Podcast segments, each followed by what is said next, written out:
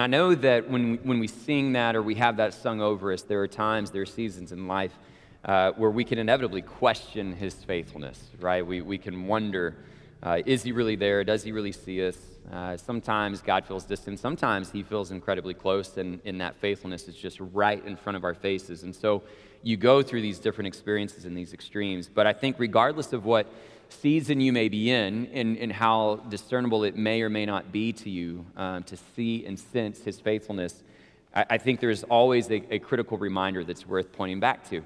And, and to offer that is, is an area of focus as we begin today before I pray for us. Uh, I've, I've, shared this story, I think, at least once before, but it reminds me of much of what we're going to talk about today of uh, a professor that I had in seminary. He uh, was an incredible man who taught me the, the world religions class. That was the class that uh, I was in. And he was from India. He had grown up Hindu. His, his father had actually helped build different uh, idols and things that would be used in different temples. And so he was around all these different religions. And then here he was teaching a seminary class in Southern California. And I remember asking him, or I don't think it was me, but I remember a classmate asked him at one point, Well, how did you become a Christian? Like, given that context, given that background, like, how did you end up where you are today? And he stopped and reflected and he spoke for, uh, he, he thought for a moment and then he just said, There's nothing like the cross. And, and that was it. That was his answer. There's nothing like the cross.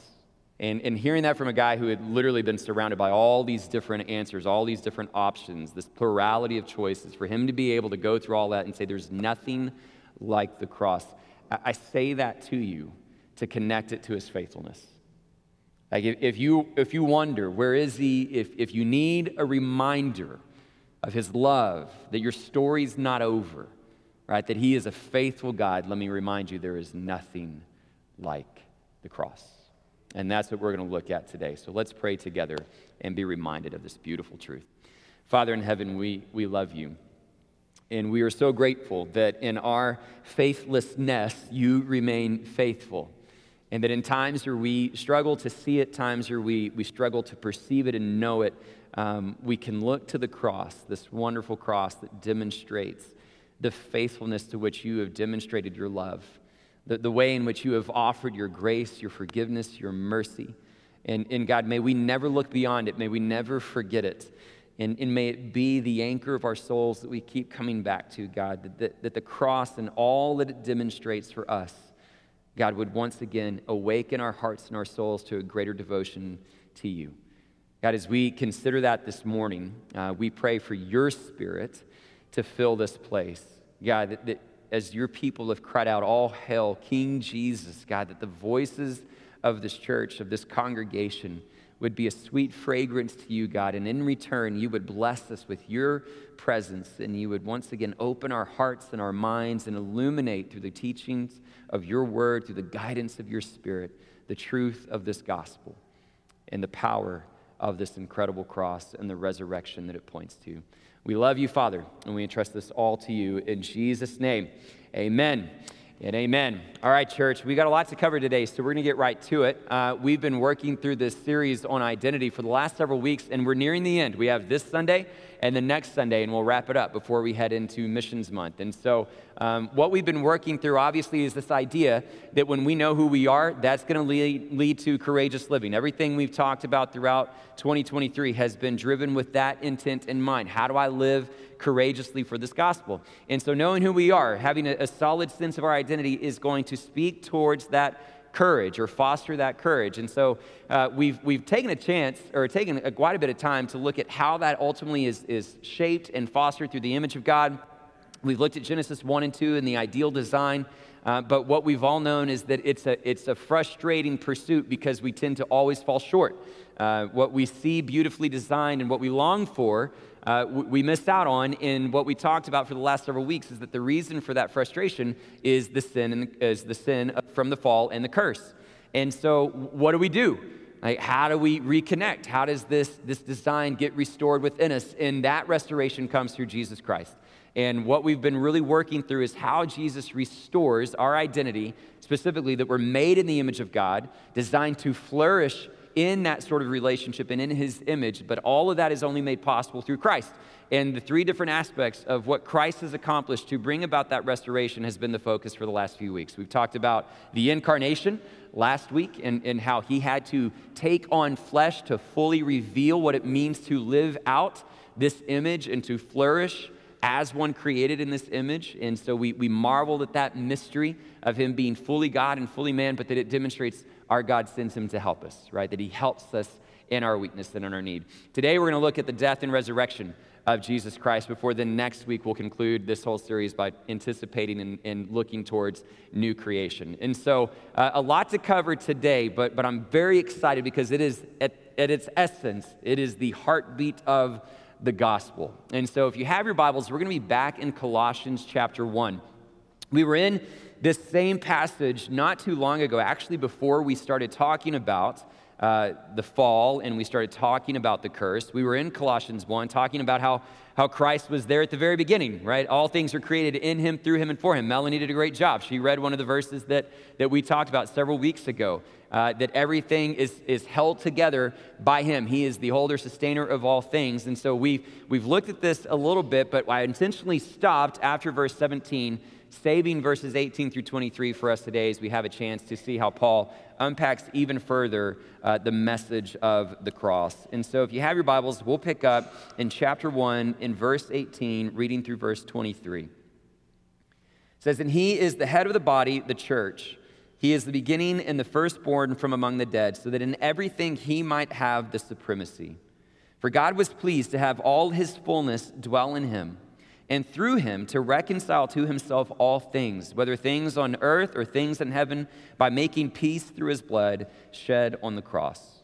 Once you were alienated from God and were enemies in your minds because of your evil behavior, but now he has reconciled you by Christ's physical body through death to present you holy in his sight, without blemish, and free from accusation, if you continue in your faith, established and firm and do not move from the hope held out in the gospel. This is the gospel that you heard and that has been proclaimed to every creature under heaven, of which I, Paul, have become a servant. Okay, I love how Paul finishes this, uh, this, this section of Scripture by focusing in on the death and resurrection of Jesus Christ. Now, I say that somewhat loosely because part of what we've seen both last Sunday, this Sunday, and the following Sunday is that it is really difficult to talk about just one of those aspects of what Christ accomplished and just to isolate it. What I mean is, it's really hard to talk about the incarnation without talking about death and resurrection. It's really hard to talk about his death and resurrection without also talking about the incarnation, or either one of them without talking about the new creation and the hope. That they're all so intertwined. You see traces and elements of them throughout all these passages that we're looking at. And so you're going to see that again today, and we'll reference a little bit of it, but my intent is to go through these verses and really zero in on what it is saying about the death and resurrection of Jesus. And so we're going we're to walk through it just kind of a little bit at a time. And you'll see this overlap there at the beginning of verse 18 because it says, He is the head of the body, the church. He is the beginning. And, and this is anticipating some of what we'll get to next week, which is the new creation, right? That, that essentially the death and resurrection of Jesus Christ is the initiation of the church, right? It's the, it's the genesis of the church you have that word there referenced as the beginning. And, and that speaks to this idea that Jesus brings a certain creative initiative. He starts something uh, through his death and his resurrection. And specifically, Paul is pointing here to the church. And, and that's a pretty significant thing. Now, I'm not going to unpack all of that right now, nor am I going to have a chance to unpack all of it in its detail um, next week. But I do want to, to borrow from that for a little bit and connect it to what we've been talking about the image of God. The, the fact that, that through Christ's death and resurrection, he initiates the church and is the head of the church, he's, he's the beginning of the church, speaks to what his death really accomplishes. Um, specifically, this is a restoration, not just in our relationship to God, but our relationship to one another. Right? That if you think back to what we talked about in Genesis 1 and 2, and, and what it meant to receive the image of God, that, that essentially it, it, it communicates this relationship that exists between God and humanity, humanity and creation, and humanity with one another. Right? Like you see that played out in every component of Genesis 1 and 2.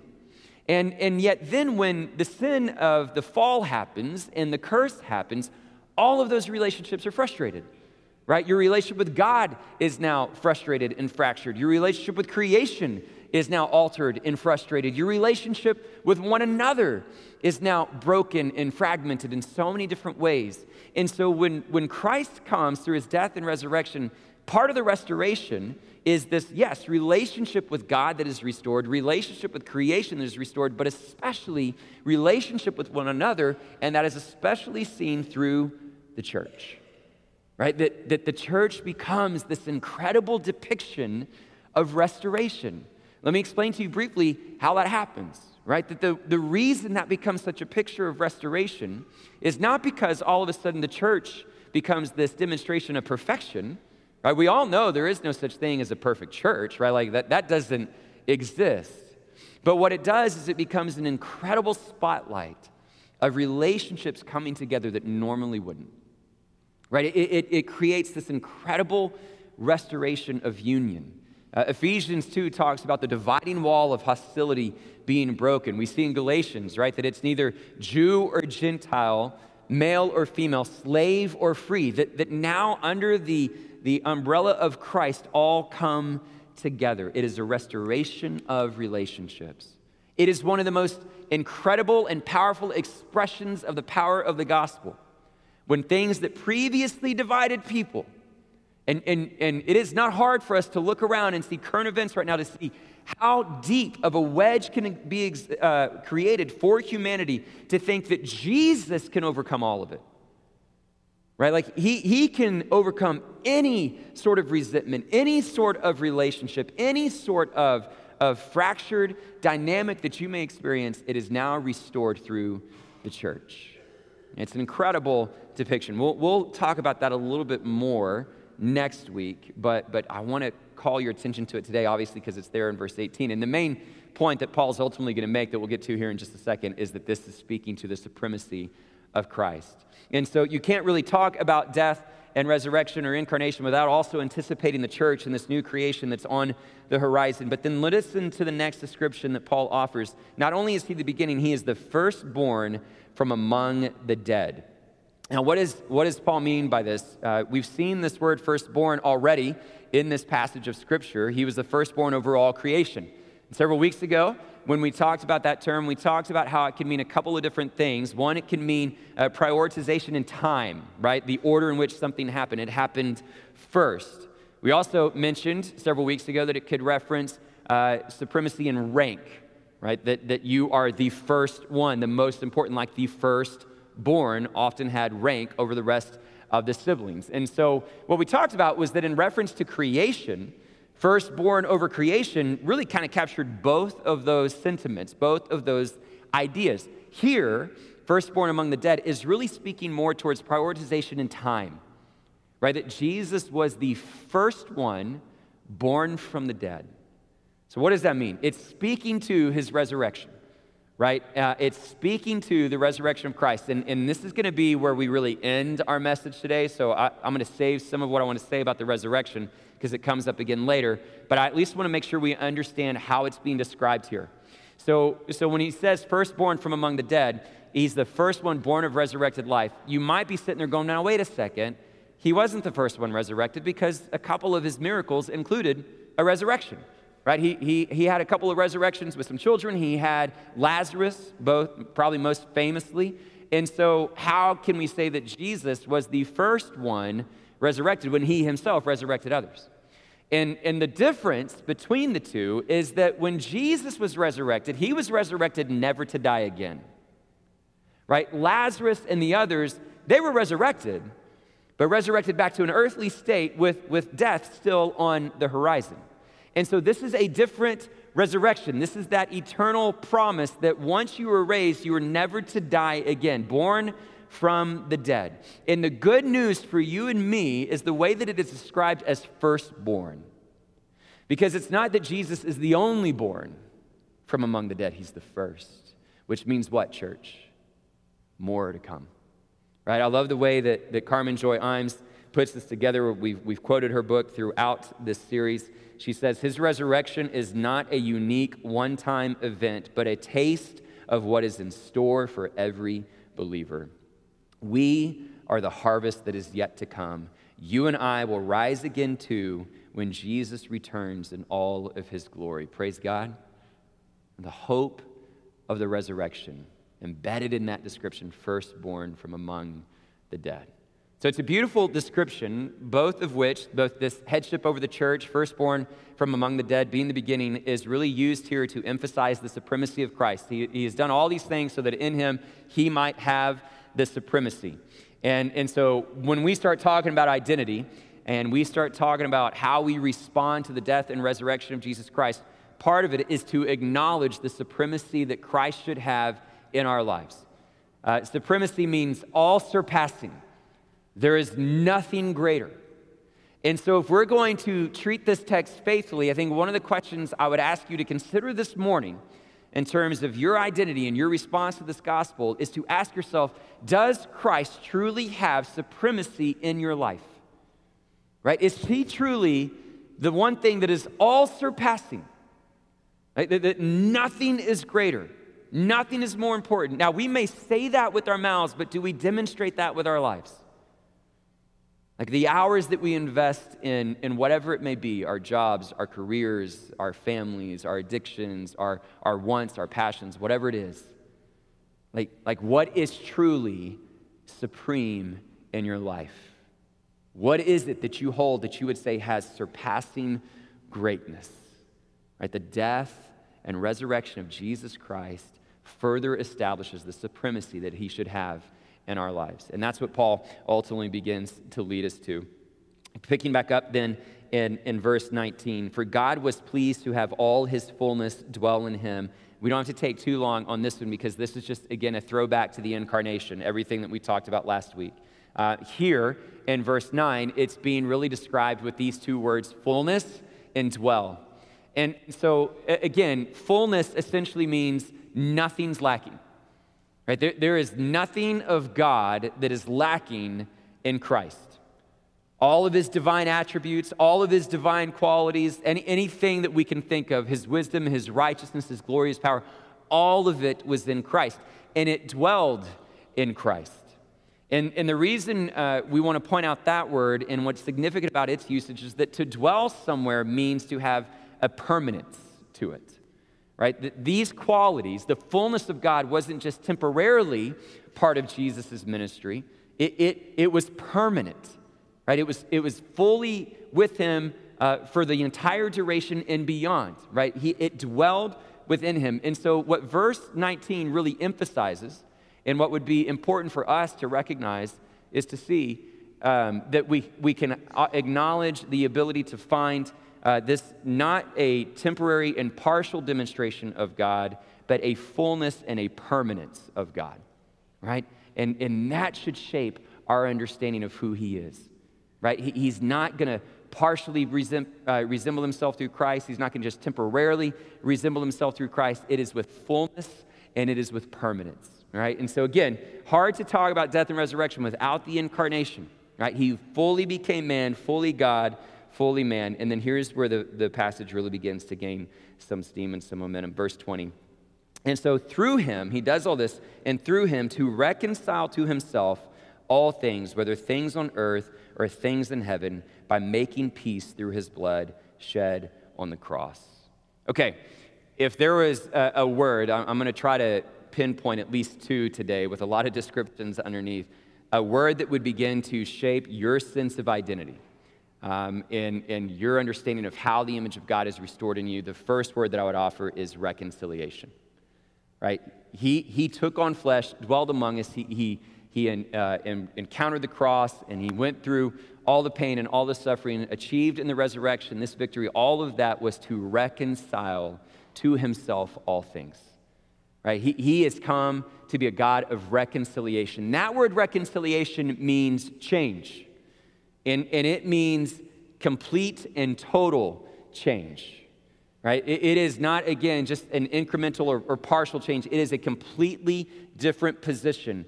And so, what has changed specifically is our standing before God, right? That what has changed was going from uh, being an enemy of God, being an enmity towards God, towards being his friend, being uh, reconciled, being restored. We should live as reconciled people. Okay, and here's what I mean by that. Here's where I think that gains some application and impact for us.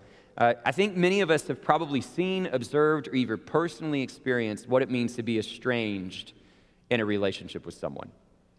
Right? Like if you've ever had um, any sort of friction at home, be it with a parent, be it with a spouse, be it with a sibling, whatever it is. May, maybe it's, it's a friendship, but, but you go through those moments where your relationship is estranged. What that does is it creates distance, right? And, and when you live with an estranged relationship, what happens? You, you don't talk to each other, uh, you don't spend as much time, you don't prioritize one another's needs, it, it creates distance. And what changes all of that is when you reconcile. See, reconciliation in a relationship brings closeness it brings nearness, it brings intimacy, it, it, it brings uh, conversation, communication. It, it, brings in a certain submission to the needs of someone else. And so when we see this change from being estranged from God, being distant from God, to now being reconciled, that's what it should shape in your life. Right? That your relationship with God is now no longer distant, but it fosters that sort of intimacy, that sort of connectivity, that sort of communication, that sort of desire to put His needs above your own. You have been reconciled to God. Do you live that way? Or do you live as if you're still estranged or apathetic? The whole reason He came to die and offer His life is so that we could be reconciled. But there was work that had to be done for that reconciliation. In order for that to even be possible, something had to be done. And that's what Paul describes here to reconcile to himself all things, whether things on earth or things in heaven, by making peace through his blood shed on the cross. First thing I'll say before getting into the cross here is, is understand that the reconciliation that we find through God in Christ is not just for you and me, right? It's for all things. And so when we talk about the brokenness of, of the relationship that we had with God, the relationship that we have with creation, the relationship that we have with one another. He, he's restoring all of it, heaven and earth. He comes to reconcile all things, and he does so by making peace through his blood shed on the cross. And so, if there was a second word that I was going to ask for you to consider, how does it shape your identity and, and your understanding of who you are? It's, it's step one, reconciliation. Step two, peace. That your life is defined by peace. Now, what does that mean and how is it achieved? The, the way that I want us to embrace the understanding of peace is really by recognizing that the cross achieves both forgiveness and victory. And, and we're going to talk through that, but, but first, I want us to understand how God's justice is upheld through Christ shedding his blood on the cross. Okay? And so we're going to go through a couple different scriptures. You don't have to worry about turning there, we're going to have them on the screen, but I want to make sure that we unpack what Paul has just said. This is a remarkable statement that he has made peace through his blood being shed on the cross. The first place that I want us to turn would be Isaiah 53, verse 5. This is Isaiah's writing on the suffering servant. Okay, this is a very messianic uh, passage that anticipates what the Messiah will do, and this description of the Messiah is a suffering servant. And so listen to how it is described in verse 5. It says, But he was pierced for our transgressions, he was crushed for our iniquities. Let me stop there and point out that, that what you have automatically is an understanding of the crucifixion with words like uh, pierced and crushed. And, and that what we see is the reason for that death and, and for that sort of suffering and for that sacrifice is, is not just because Rome didn't know what to do, it's not just because of the chief priests being jealous, it is because of our transgressions and our iniquities. That is the reason for the cross. He was pierced for our transgressions, he was crushed for our iniquities. The punishment that brought us peace was on him, and by his wounds we are healed. The punishment that brings us peace was upon him, and by his wounds we are healed. See, God's justice has to be upheld. And, and so when God says, hey, if you eat of this tree, right, if, you give in to that temptation, the consequence for you turning from me, turning from, from my word, turn, turning from this relationship, the consequence for that separation is death, as he explains in Genesis 1 and 2. Right? If, if Paul tells us in Romans that the wages of sin is death, then the punishment that we deserve for the fall and for the curse is death.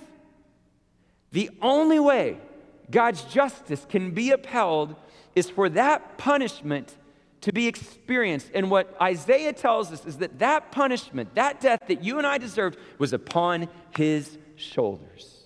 The only reason peace is possible is because he took the punishment you and I deserve.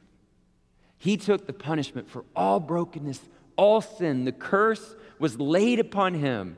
For the scriptures tell us, cursed is anyone who is hung on a tree. And because he took that penalty by his wounds, by his piercings, by his transgressions, we are healed. Not his transgressions, but for our transgressions, we are healed. It is his willingness to take on that punishment that we can find peace. Now, what does that peace look like?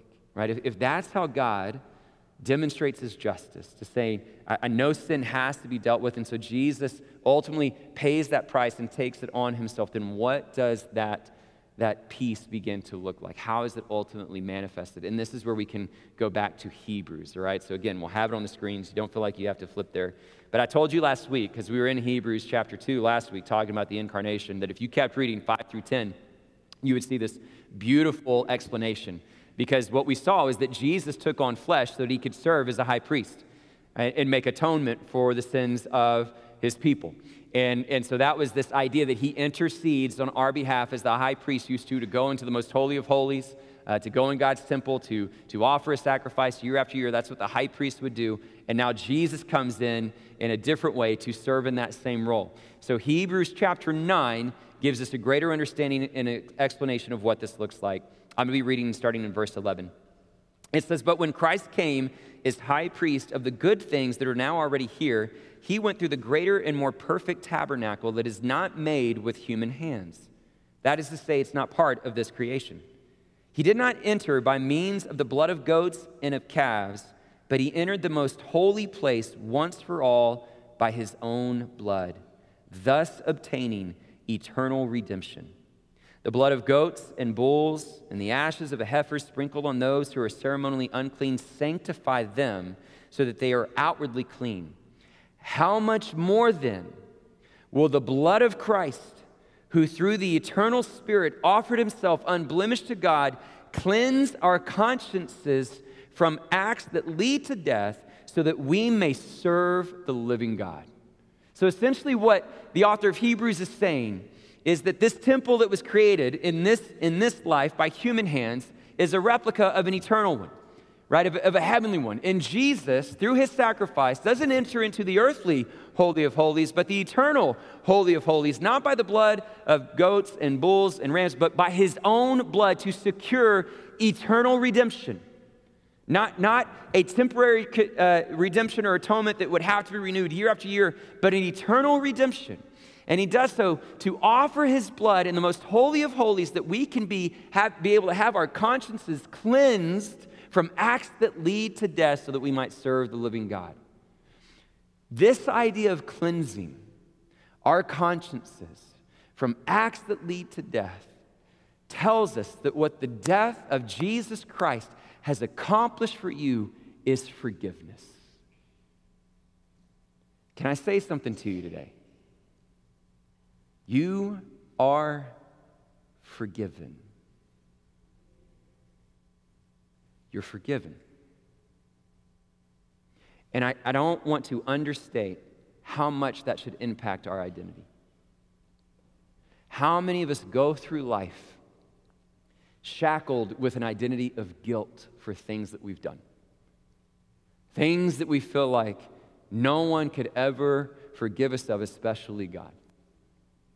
How many of us conjure up a life of secrecy because of the shame of the things that we have done or are doing?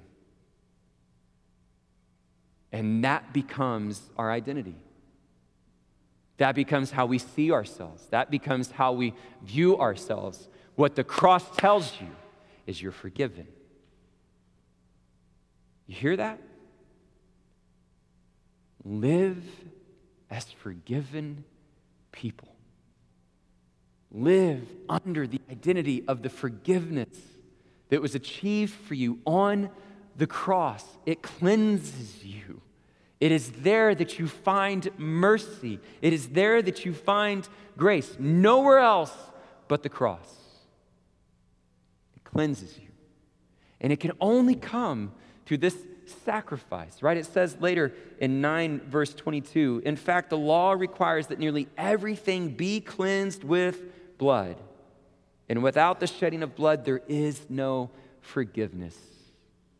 Christ poured out his blood so that you could live a life knowing what it means to be forgiven. And if that is readily on our hearts and readily on our, on our minds, that we can recognize the extent to which Christ has forgiven us, then that is the same way that we treat one another. Not towards bitterness, not towards resentment, not towards grudges, but with an all consuming, never ending demonstration of mercy and grace. We are forgiven people who are quick to forgive. And when we do that, it allows us to serve the living God. That's what it says there, right? It, it, says that you can cleanse your consciences from acts that lead to death that we might serve the living God. That's the next step towards this sense of identity that you are offering your life to this gospel, that you can serve Him. Are you? Right? Forgiven people recognize that sense of gratitude, and their response is a gratitude that offers their life of servanthood to the one who's forgiven them. Right? And, and so that's again, going to be a chief characteristic of our ability to respond to the death and resurrection of Jesus Christ is to know what it means to live as forgiven people. Now, understand what forgiveness looks like. When, when Jesus catches the woman in adultery in John chapter 8, he says, Who condemns you? She says, No one, sir. And he goes, Well, then neither do I. Go and sin no more. We don't presume upon his forgiveness. We don't take advantage of his forgiveness. The scriptures say, God will not be mocked. You will reap what you sow. But if you truly understand forgiveness, then we don't walk around in a, of, in a life of guilt and of shame or resentment or grudges, but we live a life that is there now willing to allocate and dedicate itself to servanthood towards God. It's marked with forgiveness. Let's continue a little bit. I want to explain this a little bit further by now going to Colossians chapter 2. We're still under how does he make peace through his blood shed on the cross. There's another part where Paul elaborates on this in chapter 2, uh, verse 13. He says, When you were dead in your sins and in the uncircumcision of your flesh, God made you alive with Christ. He forgave us all our sins, having canceled the charge of our legal indebtedness which stood against us and condemned us. He has taken it away, nailing it to the cross. So, what, what is being explained here in Colossians 2 is again, that what it has stood against you was the law, this written code, right? This, this chasm. What, what the scriptures teach us is that the life we were supposed to live, these laws that God said, this is the, the way that you should honor me, we can't achieve it, we can't obtain to it. For as it says in Romans, all fall short of the glory of God, all have sinned, right? So it became something that was unattainable. And so it stood as a written code that brought charges against us. And what the gospel tells us, what his death and resurrection tells us, is that that obstacle has been taken away. And that word taken away means permanently removed. So, whatever hindrance you think exists between you and God, between you and reconciliation, it has been removed. It's been taken away. How? It's been nailed to the cross. The cross is what has canceled that written code. That's what gives you this gateway into its forgiveness, but it's not just forgiveness, it's victory. Verse 15 having disarmed the powers and the authorities, he made a public spectacle of them, triumphing over them by the cross. And now the cross becomes a symbol of victory. The language that Paul is using here in Colossians 2 would have been very familiar to the current readers of the day because what was customary in, in the Greco Roman world was that after battle, after wartime, right, what took place is the king would come in on this parade of victory, on this chariot of victory, and he would parade throughout the city and he would be followed by his soldiers and the others that helped him fight. And at the end of that parade would be all those that they had held captive conquered kings, people that were vanquished. And it was, it was a display of his power and his authority. And that's the image that Paul just conjured up in his readers' minds to explain what Christ has done to the powers and the authorities to sin and death through the cross.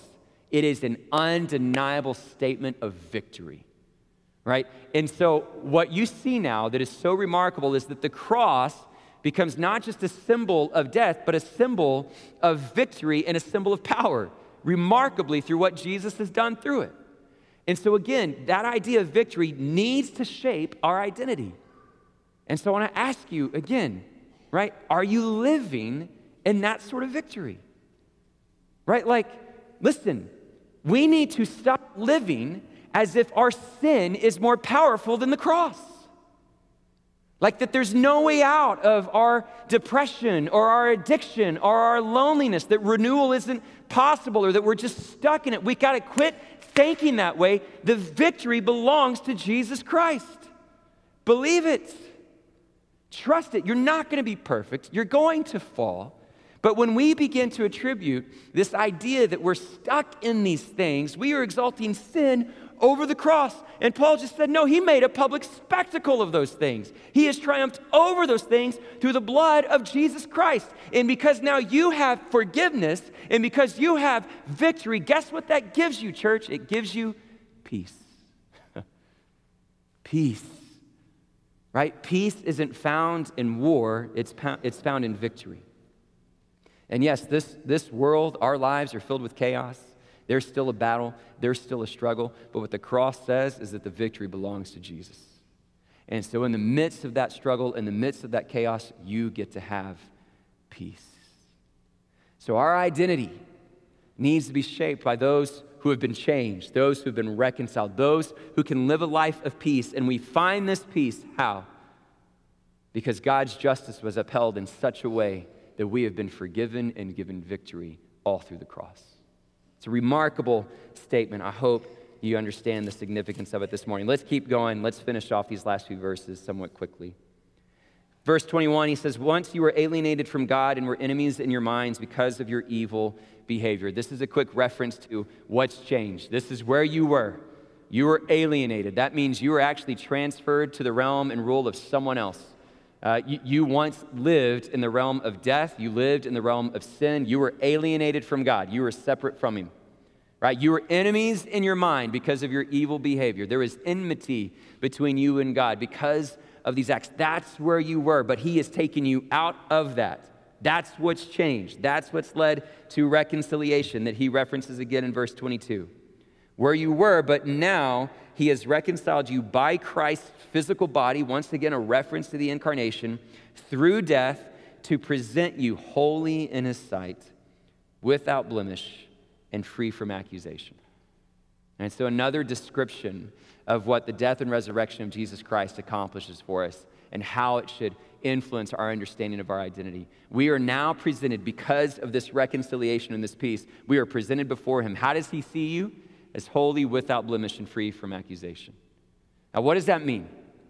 Okay, um, because this idea of holiness can feel like, well, I've got to uh, do all the, the right things. I've got to be holier than thou. I've got to never make mistakes. And, and anybody that's lived, you know, for any extended amount of time knows that that's impossible, right? And so it, it's not this perfection of holiness. Holiness means uh, consecrated. It means dedicated right? And so, what we're talking about here is the only appropriate response for what Jesus has done to you, which is a full hearted dedication to Him. Right? Like, I'm consecrating my life. I, Romans 12, I'm offering myself as a living sacrifice, holy and pleasing to God. What it says is that nothing else will I offer myself to. And so, again, a question to evaluate how we're pursuing this sort of identity. What are you offering yourself to? What are you giving your life to? Right? Like, like where does Christ fall in that list, if we're giving more of ourselves to our jobs, to our families, to our, our personal pursuits and pleasures, then, then we are not living out this response of living in holiness. We got to offer everything we are to Him. That is not about being perfect. That is not about getting it all right. That is saying, You're all that matters, so you get my whole life. And I'm offering everything to you, no matter what it is. So we offer ourselves wholly in His sight, without blemish. Okay, again, this is an important term. That's the sacrificial term, right? The sacrifice that needed to be offered uh, in the sacrificial, was, sacrificial system was a, a sacrifice, a ram or goat, whatever, that didn't have any blemishes, right? It couldn't be the one you didn't want, couldn't be the run of the litter. It had to be something special and prefer, uh, uh, precious. And if you saw it back in Hebrews 9, we had the same description of Jesus that he was offered as a sacrifice without blemish. And so it's a sacrificial term. So here's what it means okay? This is not about your conduct. Again, we're going to make mistakes. This is about your standing before God.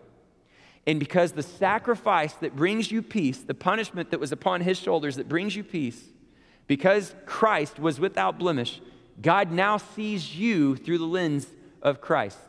The way that we've talked about it before is that he takes all of our sin and gives us all of his righteousness.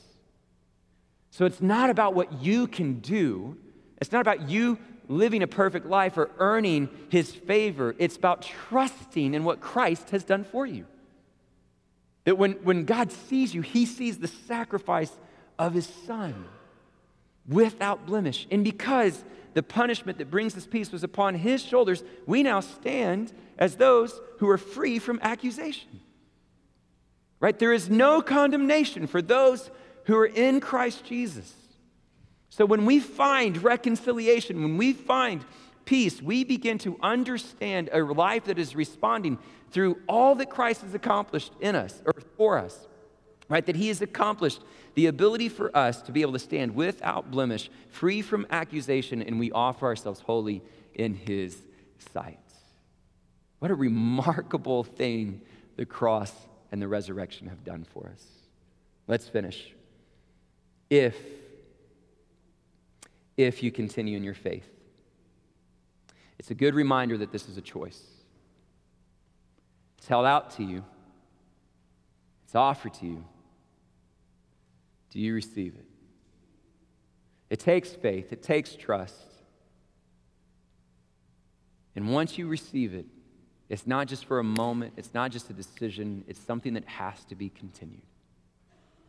If you continue in your faith, established and firm, and you do not move from the hope held out in the gospel. This is the gospel that you heard and that has been proclaimed to every creature under heaven, and of which I, Paul, have become a servant.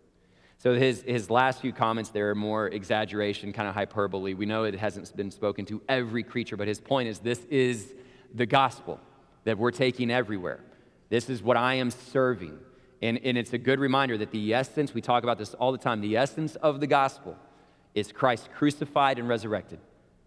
And let us never wander from that. Let us never stray from that. Let us always remember that that is the essence of the gospel. This is the message that we serve. That's the message that changed town to town, village to village, generation to generation, and still is being proclaimed today Christ crucified and resurrected.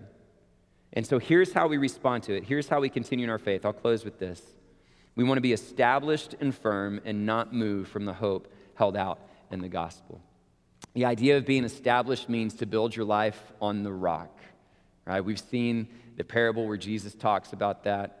Uh, I, I, often think about his words to Peter um, when he says, after Peter declares that he's the Christ, he says, This has been given to you, and, and on this rock I will build my church, that the gates of hell will not even prevail against it.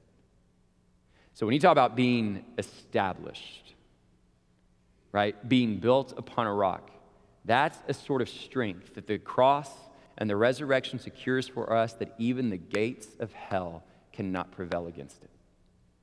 It doesn't matter how vicious or how evil this world may get, nothing overcomes the power of the cross. Be established in that power. Build your life on that rock. Be firm, right? The idea of being firm means there's a certain steadiness to it right? You're settled in on it. This is not a tossing and turning and going with the waves of the culture and the sentiments of the masses, but there is a resolute standing within this gospel that I stand upon what has been secured for me through the cross and the resurrection. We are established and firm. And this is what teases next week and how I'll close this today that we don't move from this hope that's held out in the gospel.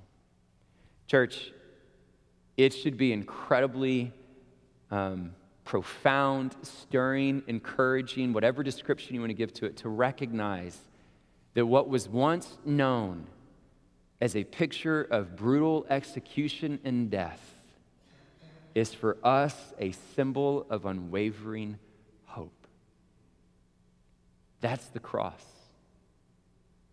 That Jesus' death and resurrection secures for you and me an unwavering hope that can never be lost.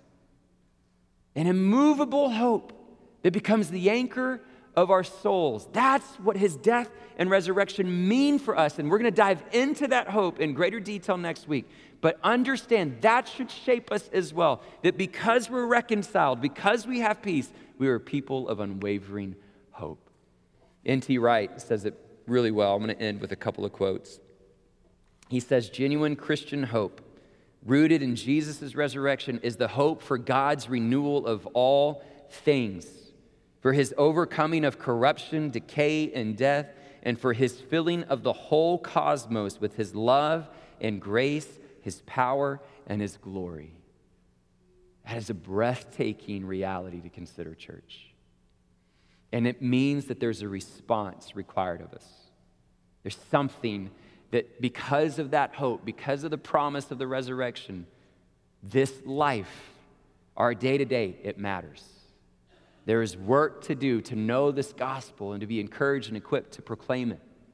And, and I love the way that this is mentioned in, in uh, Imes's book, Being God's Image. He says, Without the resurrection, the incarnation was temporary, and so is the world, and so are we. The resurrection proves that creation still matters. It demonstrates that humans are still the crown of creation. It validates our physical embodiment on this planet, upholding it as something destined for restoration. Without the resurrection, Jesus becomes just another self proclaimed Messiah. If Jesus' spirit had returned to heaven while his body remained in the tomb, then at best we'd have a disembodied faith that hopes to outlast our mortal bodies. But this is not what God offers. When the disciples meet the resurrected Jesus, he is physically present. The grave is empty. The good news is not merely that Jesus lives in our hearts after his death. It's not that his spirit has been released so that he's more alive than before. Jesus is who he was, embodied. The good news is that Jesus is physically present with them again. He is alive. Jesus' resurrection is not only good news for us personally, it is good news for the future of this created world. By rising again in the flesh, Jesus demonstrates God's commitment to the physical world, affirming that creation still matters. And if creation still matters, then we still have a job to do. we still have a job to do. And it's rooted in understanding the cross and the hope of the resurrection. And so, regardless of where you are in life, fix your eyes on the wonderful cross that has changed you, that gives you peace through forgiveness and victory, that makes you holy, without blemish, free from accusation, in this unmovable hope. And let that be your identity to look upon this cross where the Prince of Glory died, where love was so amazing and so divine that all we can respond is to recognize that it demands our life, our soul, our all. Let's pray. Father in heaven, we love you. And we are so grateful for the cross. And we pray that as we gather here today and we, as we prepare to go out into the world, our identity would be firmly established in what you have done for us through Jesus on the cross. God, that we would live as those who are reconciled. We would live as those who have peace. God, those who understand the forgiveness that you offer and the victory that is secured for us. May we once again respond with overwhelming joy and praise at what has been done for us through the cross of Jesus Christ and the hope that it provides, that we would give all that we are to it, both today and forevermore. In Jesus' name we pray. Amen and amen.